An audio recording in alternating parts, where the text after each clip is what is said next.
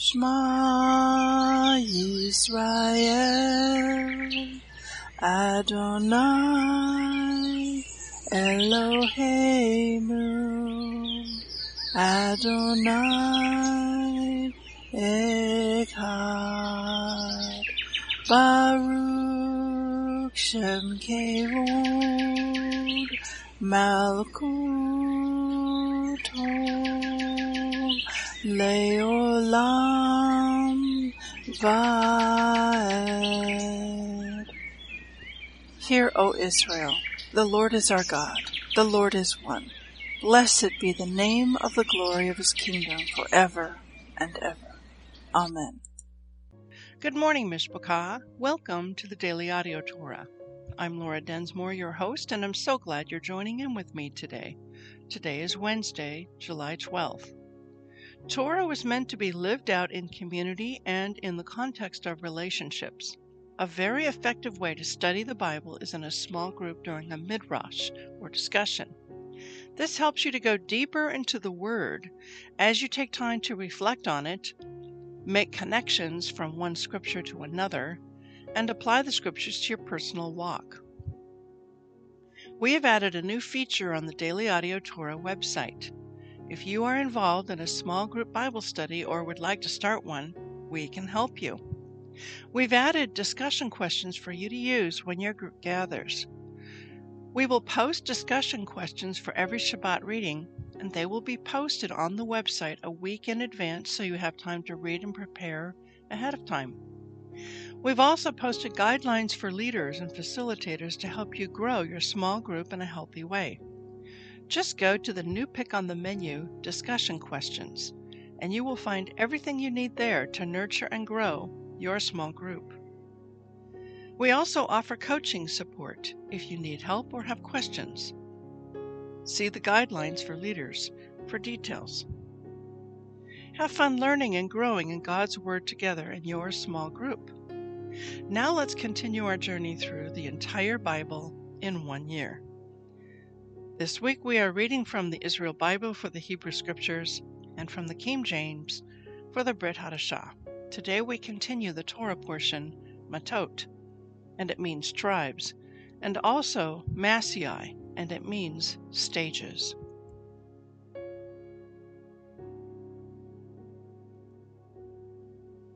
Numbers 33, 1-56.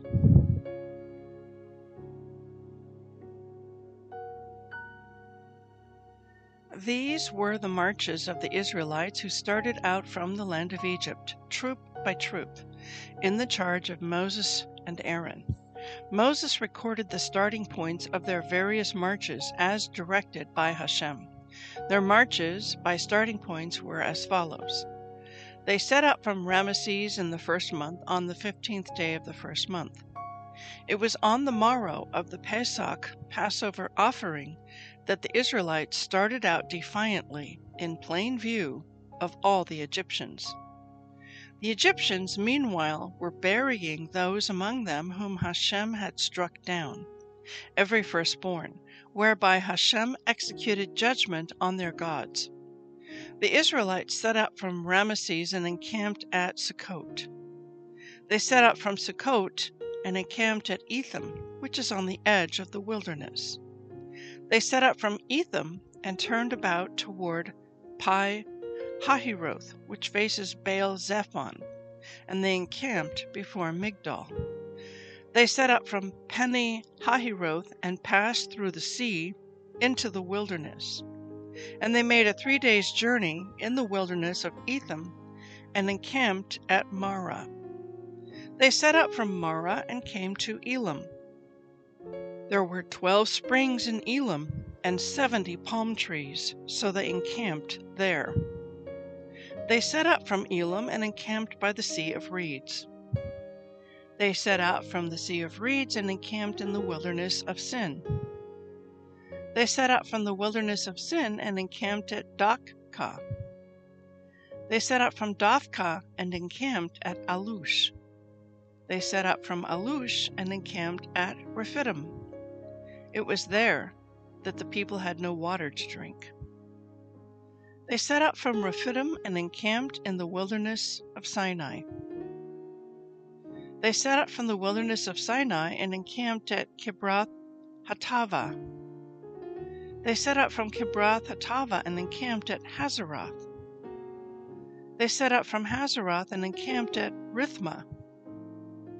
They set out from Rithma and encamped at Ramon Perez. They set out from Ramon Perez and encamped at Libna. They set out from Libna and encamped at Rissa. They set out from Rissa and encamped at Kehaloth. They set out from Kehaloth and encamped at Mount Shefer. They set out from Mount Shefer and encamped at Harada. They set out from Harada and encamped at Machaloth. They set out from Machaloth and encamped at Tahath. They set out from Tahath and encamped at Terah. They set out from Terah and encamped at Mithka. They set out from Mithka and encamped at Hashmonah. They set out from Hashmonah and encamped at Moseroth. They set out from Moseroth and encamped at Beni-jakin. They set out from Beni-jakin and encamped at Hor Hagidad. They set out from Hor Hagidad and encamped at Jotbath.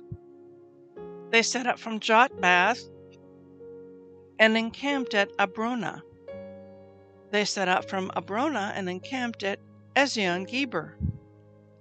They set out from Ezion-Geber and encamped in the wilderness of Zin, that is, Kadesh. They set out from Kadesh and encamped at Mount Hor on the edge of the land of Edom. Aaron the Kohen ascended Mount Hor at the command of Hashem and died there in the 40th year, after the Israelites had left the land of Egypt, on the first day of the 5th month. Aaron was 123 years old when he died on Mount Hor. And the Canaanite, king of Arad, who dwelt in the Negev in the land of Canaan, learned of the coming of the Israelites. They set out from Mount Hor and encamped at Zalmona. They set out from Zalmona and encamped at Punan. They set out from Punan and encamped at Oboth. They set out from Oboth and encamped at Iberium in the territory of Moab. They set out from Iyum and encamped at Dibon Gad. They set out from Dibon Gad and encamped at Almon Blathaim. They set out from Almon Blathaim and encamped in the hills of Abiram before Nebo. They set out from the hills of Abiram and encamped in the steppes of Moab at the Jordan near Jericho. They encamped by the Jordan from Beth Jeshimoth as far as Abel Shittim in the steppes of Moab. In the steppes of Moab at the Jordan near Jericho, Hashem spoke to Moses, saying, "Speak to Bnei Israel and say to them, when you cross the Jordan into the land of Canaan, you shall dispossess all the inhabitants of the land. You shall destroy all their figured objects. You shall destroy all their molten images, and you shall demolish all their cult places. And you shall take possession of the land and settle in it, for I have assigned the land to you to possess. You shall apportion the land among yourselves by lot, clan by clan. With larger groups, increase the share. With smaller groups, reduce the share. Wherever the lot falls for anyone, that shall be his. You shall have your portions according to your ancestral tribes. But if you do not dispossess the inhabitants of the land, those whom you allow to remain shall be stings in your eyes and thorns in your sides, and they shall harass you in the land in which you live, so that I will do to you what I plan to do to them."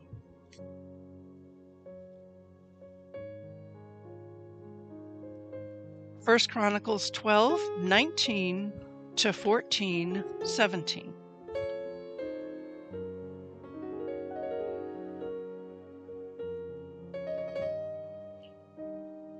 Then the Spirit seized Amasai, chief of the captains. We are yours, David, on your side, son of Yishai, at peace with you, and at peace with him who supports you, for your God supports you. So David accepted them and placed them at the head of his band. Some Massonites went over to David's side when he came with the Philistines to make war against Shaul. But they were of no help to him, because the lords of the Philistines in council dismissed him, saying, "He will go over to the side of his lord Shaul, and it will cost us our heads." When he went to Ziklag, these Manassites went over to his side: Adnah, Yazavad, Jediel, Michael, Yazavad, Elihu, Zilatai, chiefs of the clans of Manasseh. It was they who gave support to David against the band, for all were valiant men, and they were officers of the force. Day in and day out, people came to David to give him support, until there was a vast army as the army of Hashem. These are the numbers of the men of the armed bands who joined David at Hebron to transfer Saul's kingdom to him, in accordance with the word of Hashem.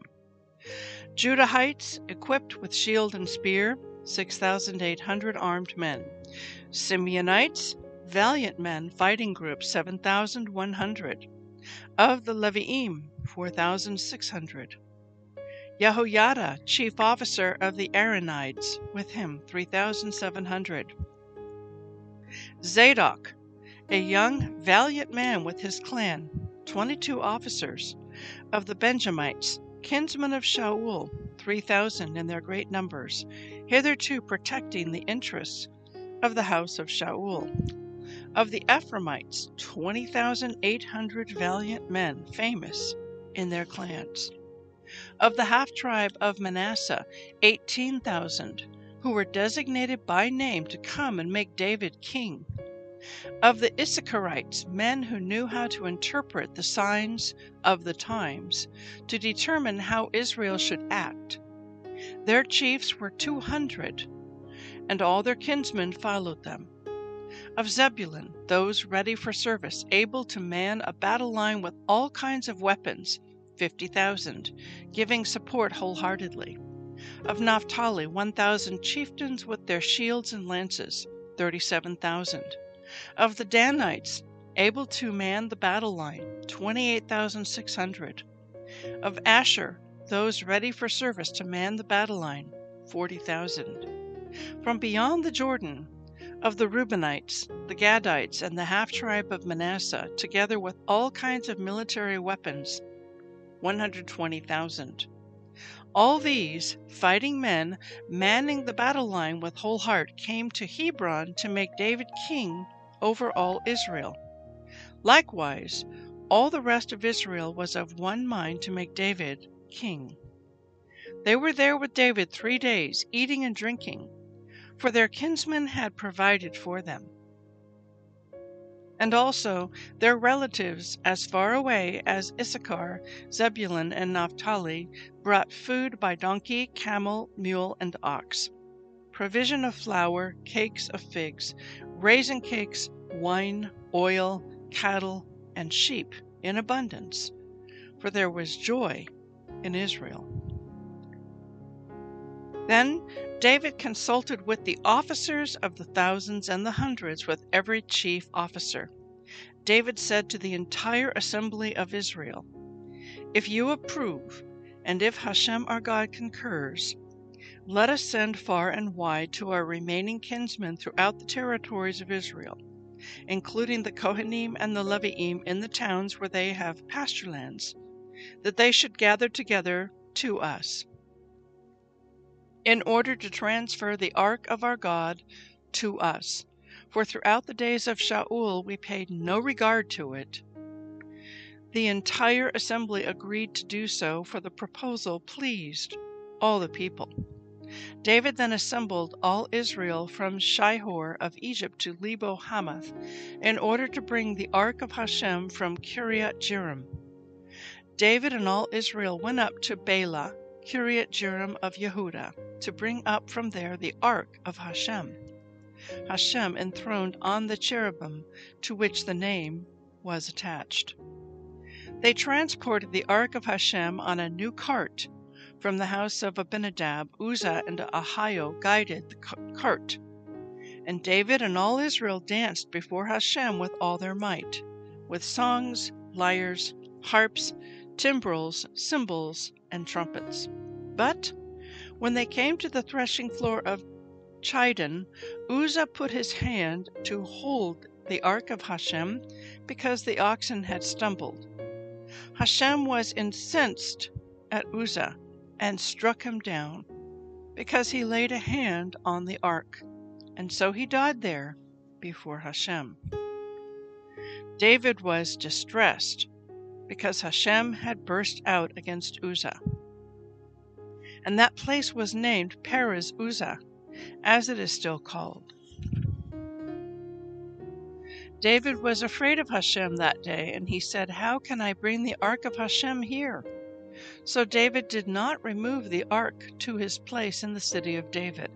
Instead, he diverted it to the house of Obed-Edom the Gittite. The ark of Hashem remained in the house of Obed-Edom in its own abode 3 months, and Hashem blessed the house of Obed-Edom and all he had. King Hiram of Tyre sent envoys to David with cedar logs, stonemasons, and carpenters to build a palace for him. Thus David knew that Hashem had established him as king over Israel, and that his kingship was highly exalted for the sake of his people Israel. David took more wives in Jerusalem, and David begot more sons and daughters.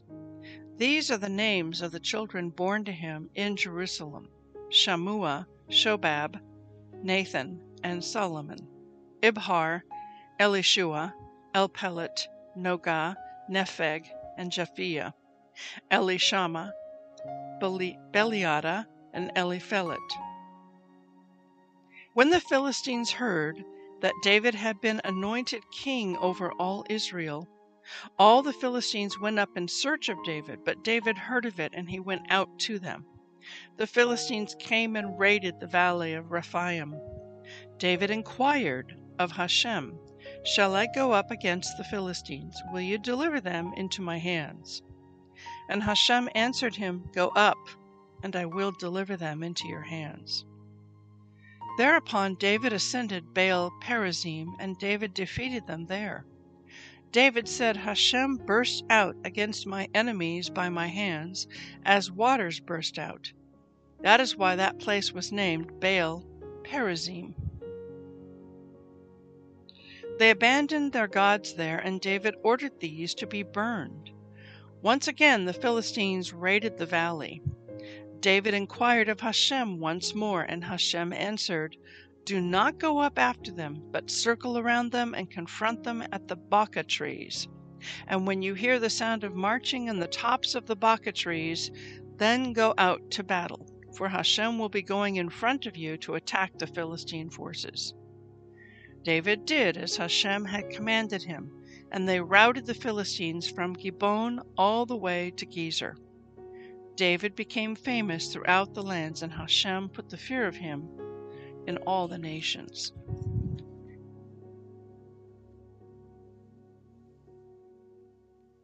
Romans 1:1-17.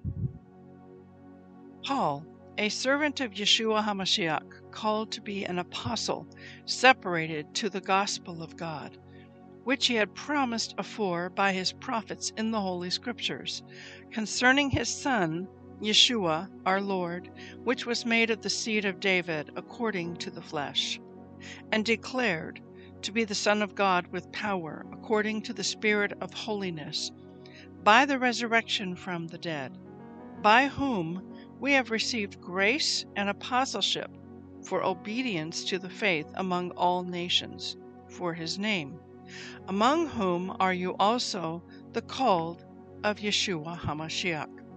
To all that be in Rome, beloved of God, called to be saints, grace to you and peace from God our Father and the Lord Yeshua. First, I thank my God through Yeshua HaMashiach for you all, that your faith is spoken of throughout the whole world. For God is my witness, whom I serve with my spirit in the gospel of his Son, that without ceasing I make mention of you always in my prayers, making request if by any means now at length I might have a prosperous journey by the will of God to come unto you.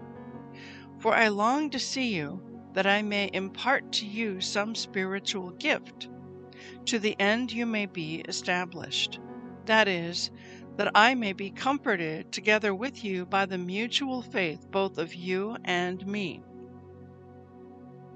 Now I would not have you ignorant, brethren, that oftentimes I purposed to come to you, but was let hitherto, that I might have some fruit among you also, even as among other Gentiles.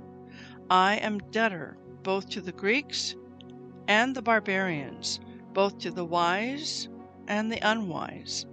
So, as much as is in me, I am ready to preach the gospel to you that are at Rome also. For I am not ashamed of the gospel of Christ. For it is the power of God unto salvation to everyone that believes, to the Jew first, and also to the Greek. For therein is the righteousness of God revealed from faith to faith, as it is written, the just shall live by faith. Psalm 9, 13-20. Have mercy upon me, O Yahweh. Consider my trouble which I suffer of them that hate me, you that lift me up from the gates of death, that I may show forth all your praise in the gates of the daughter of Zion. I will rejoice in your salvation. The heathen are sunk down in the pit that they made, in the net which they hid is their own foot taken. The Lord is known by the judgment which he executes. The wicked is snared in the work of his own hands. Higyon Selah. The wicked shall be turned into hell, and all the nations that forget God. For the needy shall not always be forgotten. The expectation of the poor shall not perish forever. Arise, O Lord, let not man prevail. Let the heathen be judged in your sight. Put them in fear, O Yahweh, that the nations may know themselves to be but men. Selah. Proverbs 19, 4 and 5. Wealth makes many friends, but the poor is separated from his neighbor. A false witness shall not go unpunished, and he that speaks lies shall not escape. I want to speak to you today from our reading from Numbers chapter 33. And in this chapter, it lists 42 different places where the Israelites stopped in their journey, leaving Egypt and ultimately leading on into the promised land. And it's very significant that there were 42 places where they stopped. First, I want to read from the Israel Bible, the commentary, from verse 1, chapter 33, verse 1. These were the marches of the Israelites who started out from the land of Egypt, troop by troop, in the charge of Moses and Aaron. The Israel Bible commentary to this verse reads as follows. This chapter summarizes the journey that the people of Israel took to the promised land, starting with the flight from Egypt until they stood on the bank of the Jordan River, ready to enter the land. Overall, there were 42 encampments in the desert, 14 before the sin of the spies, which took place in the second year, and 8 in the 40th year, leaving only 20 stops during the 38 years in between. Rashi points out that this highlights Hashem's compassion for his people. Although they were punished with 40 years of wandering in the desert, he did not force them to continuously move around, as this would have been too physically grueling. Instead, they were allowed much opportunity to rest between their wanderings. Now, the number 42 is very significant. Why is that? Because the time known as the Great Tribulation, known as Jacob's Trouble, is exactly 42 months long. It's spoken of in Revelation 12 and in other places as well, and there it is outlined as 1260 days, which is 3.5 years, which is 42 months. And so this takes me to another topic that I want to expound upon, and that is the greater Exodus to come. We, beloved, are going to go on a journey. If we are among the remnant of true believers of Yeshua HaMashiach, and we are following his instructions, his guidelines, the Torah, his Bible, God is going to, he has an escape plan in mind, and he's going to protect his remnant. First, let me take you to Deuteronomy chapter 30. That talks about it. This is one of the cornerstone foundational scriptures that talks about the greater Exodus to come, and it includes all of God's people, not just the Jewish people. It includes the whole house of Jacob, and the whole house of Jacob includes all 12 tribes, because Jacob had 12 sons. One of those sons was Judah, the Jews, but he had 11 other sons. So in Deuteronomy chapter 30, Moses is speaking to the people, and they're about to cross over the Jordan into the promised land. And he's giving them a pep talk, but it's almost like he's looking down the corridors of time, and he's talking to us, to the final generation just before Yeshua returns. And this is what he says. In Deuteronomy chapter 30, verse 1, "So it shall be when all these things have come upon you, the blessing and the curse, which I have set before you, and you call them to mind in all the nations where the Lord your God has banished you." Now back then, they weren't banished to a whole bunch of nations. They were all together in one place, and they're about to cross over the Jordan into the promised land. So this is why he really is talking to us today. We've been banished to all the nations. Verse 2, "And you return to the Lord your God and obey him with all your heart and soul, according to all that I command you today, you and your sons. Then the Lord your God will restore you from captivity and have compassion on you, and will gather you again from all the peoples where the Lord your God has scattered you. If your outcasts are at the ends of the earth," and beloved, that includes New Zealand and Australia and the Pacific Northwest and the Arctic and the Antarctic and South Africa, in Europe, wherever you happen to be, to the farthest corner of the earth, that includes you. Verse 4, "If your outcasts are at the ends of the earth, from there the Lord your God will gather you, and from there he will bring you back to the land of Israel." Verse 5, "The Lord your God will bring you into the land which your fathers possessed, and you shall possess it, and he will prosper you and multiply you more than your fathers. Moreover, the Lord your God will circumcise your heart and the heart of your descendants, to love the Lord your God with all your heart and with all your soul, so that you may live." And verse 8, "And you shall again obey the Lord and observe all his commandments, which I command you today."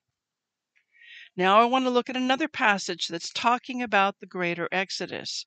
Now in the first Exodus, we had a cloud by day and a pillar of fire by night that led these troops on their 47 different encampments. and cloud by day and pillar of fire by night. So the cloud provided shade, the fire provided warmth and heat and light, and it was the very presence, the glory of God in their camp, in their midst. But God is going to do this again in the future. How do I know this? From Isaiah chapter 4, it talks about how he will do this again in the future. It's a very short chapter. I'm going to just read Isaiah chapter 4, starting in verse 3 to verse 6. It will come about that he who is left in Zion and remains in Jerusalem will be called holy, everyone who is recorded for life in Jerusalem. When the Lord has washed away the filth of the daughters of Zion and purged the bloodshed of Jerusalem from her midst by the spirit of judgment and the spirit of burning, then the Lord will create. That's future tense. This hasn't happened yet. This is in the future. The Lord will create over the whole area of Mount Zion and over her assemblies, plural, that's many assemblies, many camps, a cloud by day, even smoke, and the brightness of a flaming fire by night. For over all, the glory will be a canopy. There will be a shelter to give shade from the heat by day, and refuge and protection from the storm and the rain. So, picture this. There's going to be hundreds, perhaps even thousands of encampments out in the wilderness. There's a day coming when the mark of the beast comes into play and it's fully deployed. And at that point, we cannot participate. And at that point, we must come out of her, my people. We must leave the big cities and go into the wilderness and be with other mishpocha, other believers. And at every camp, there will be a cloud by day and a pillar of fire by night. And they will go on a journey, each one of these encampments. They will follow the cloud by day and the pillar of fire by night. And the cloud and the pillar will lead them on a journey. And if you could look down at Earth from space and watch over time lapse, what you would see is something like this. All of these different encampments would be all on a journey, moving towards, like spikes of a bicycle wheel, moving towards the hub, the center of the wheel. And what is the hub? Israel. And so all of these encampments are going to be on the move for a period of 42 months, 3.5 years, the time known as Jacob's trouble. And at the end of the 42 months, they're all going to end up in Israel, the hub of the wheel. All these spokes lead to the hub. Now, there's one more passage I want to look at and share with you that talks about the greater exodus to come. And again, the language, the verbs are future prophetic. I will do this and I will do that. It's the future. It hasn't happened yet. It's a prophecy.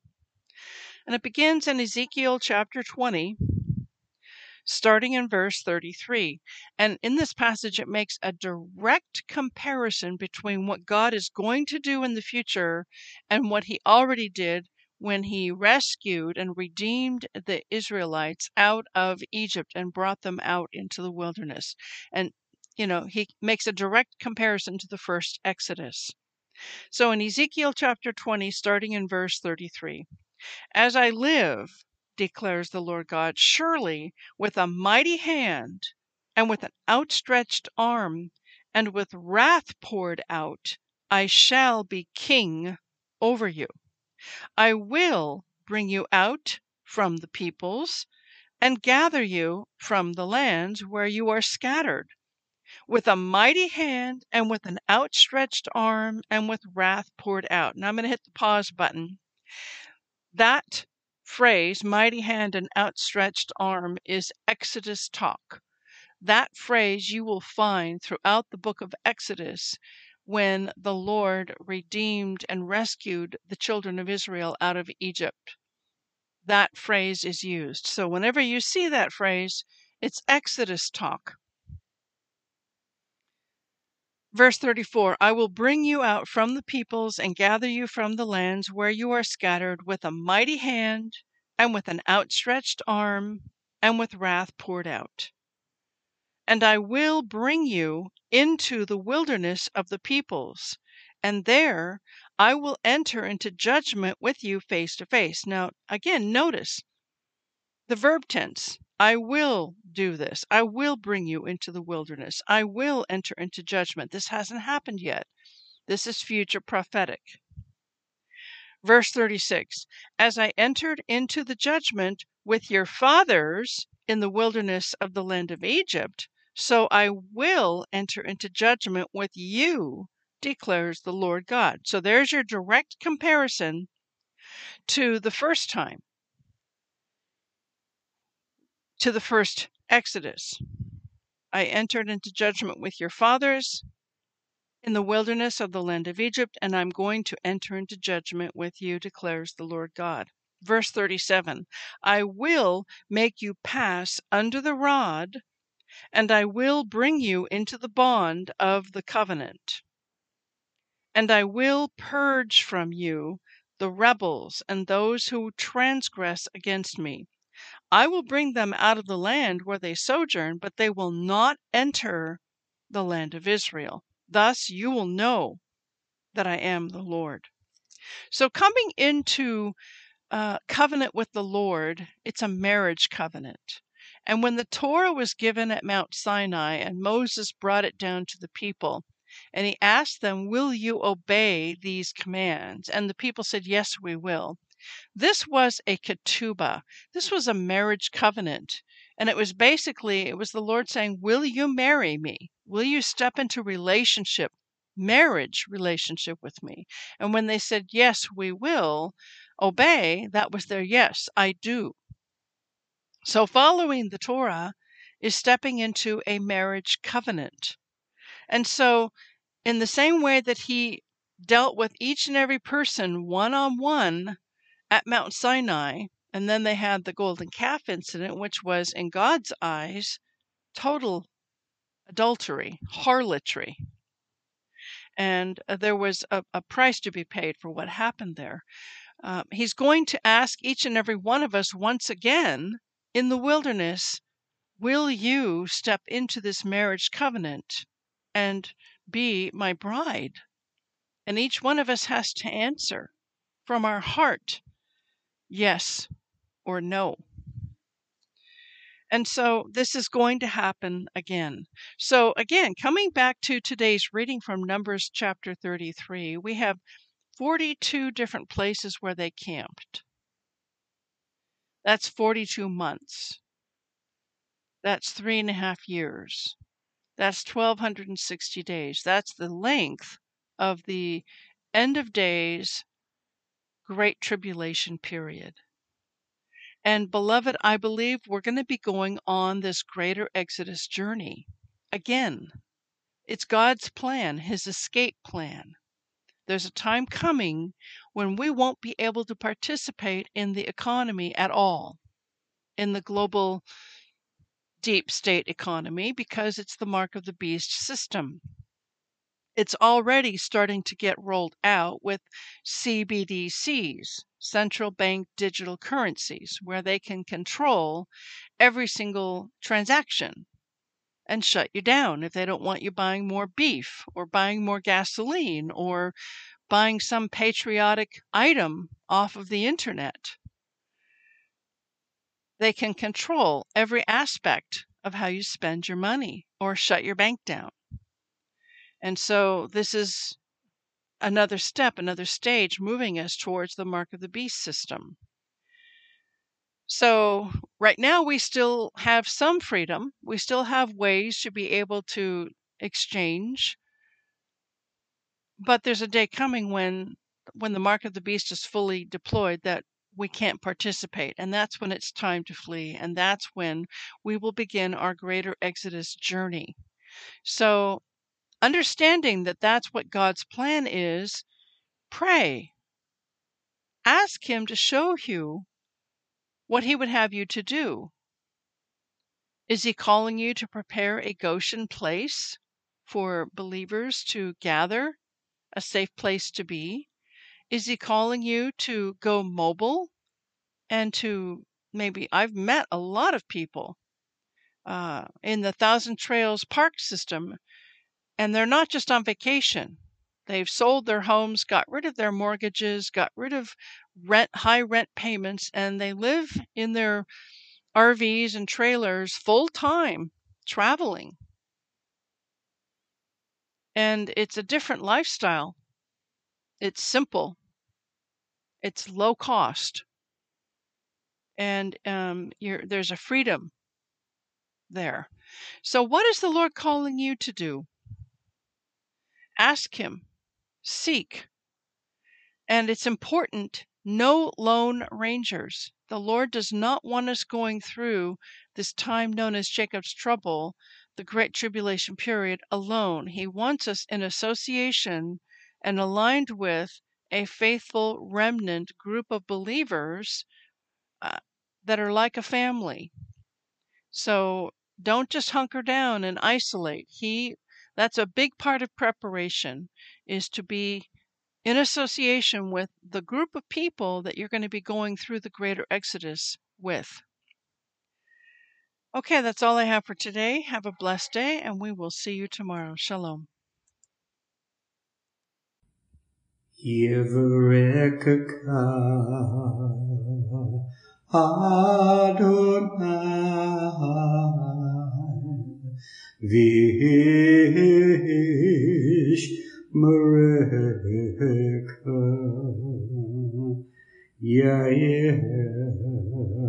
Adonai panavilaka vikuneka Yisa Adonai panavilaka vayasen Lecha,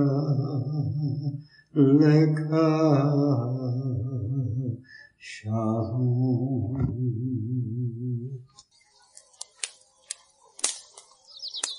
The Aaronic Blessing from Numbers chapter 6, 24 to 26.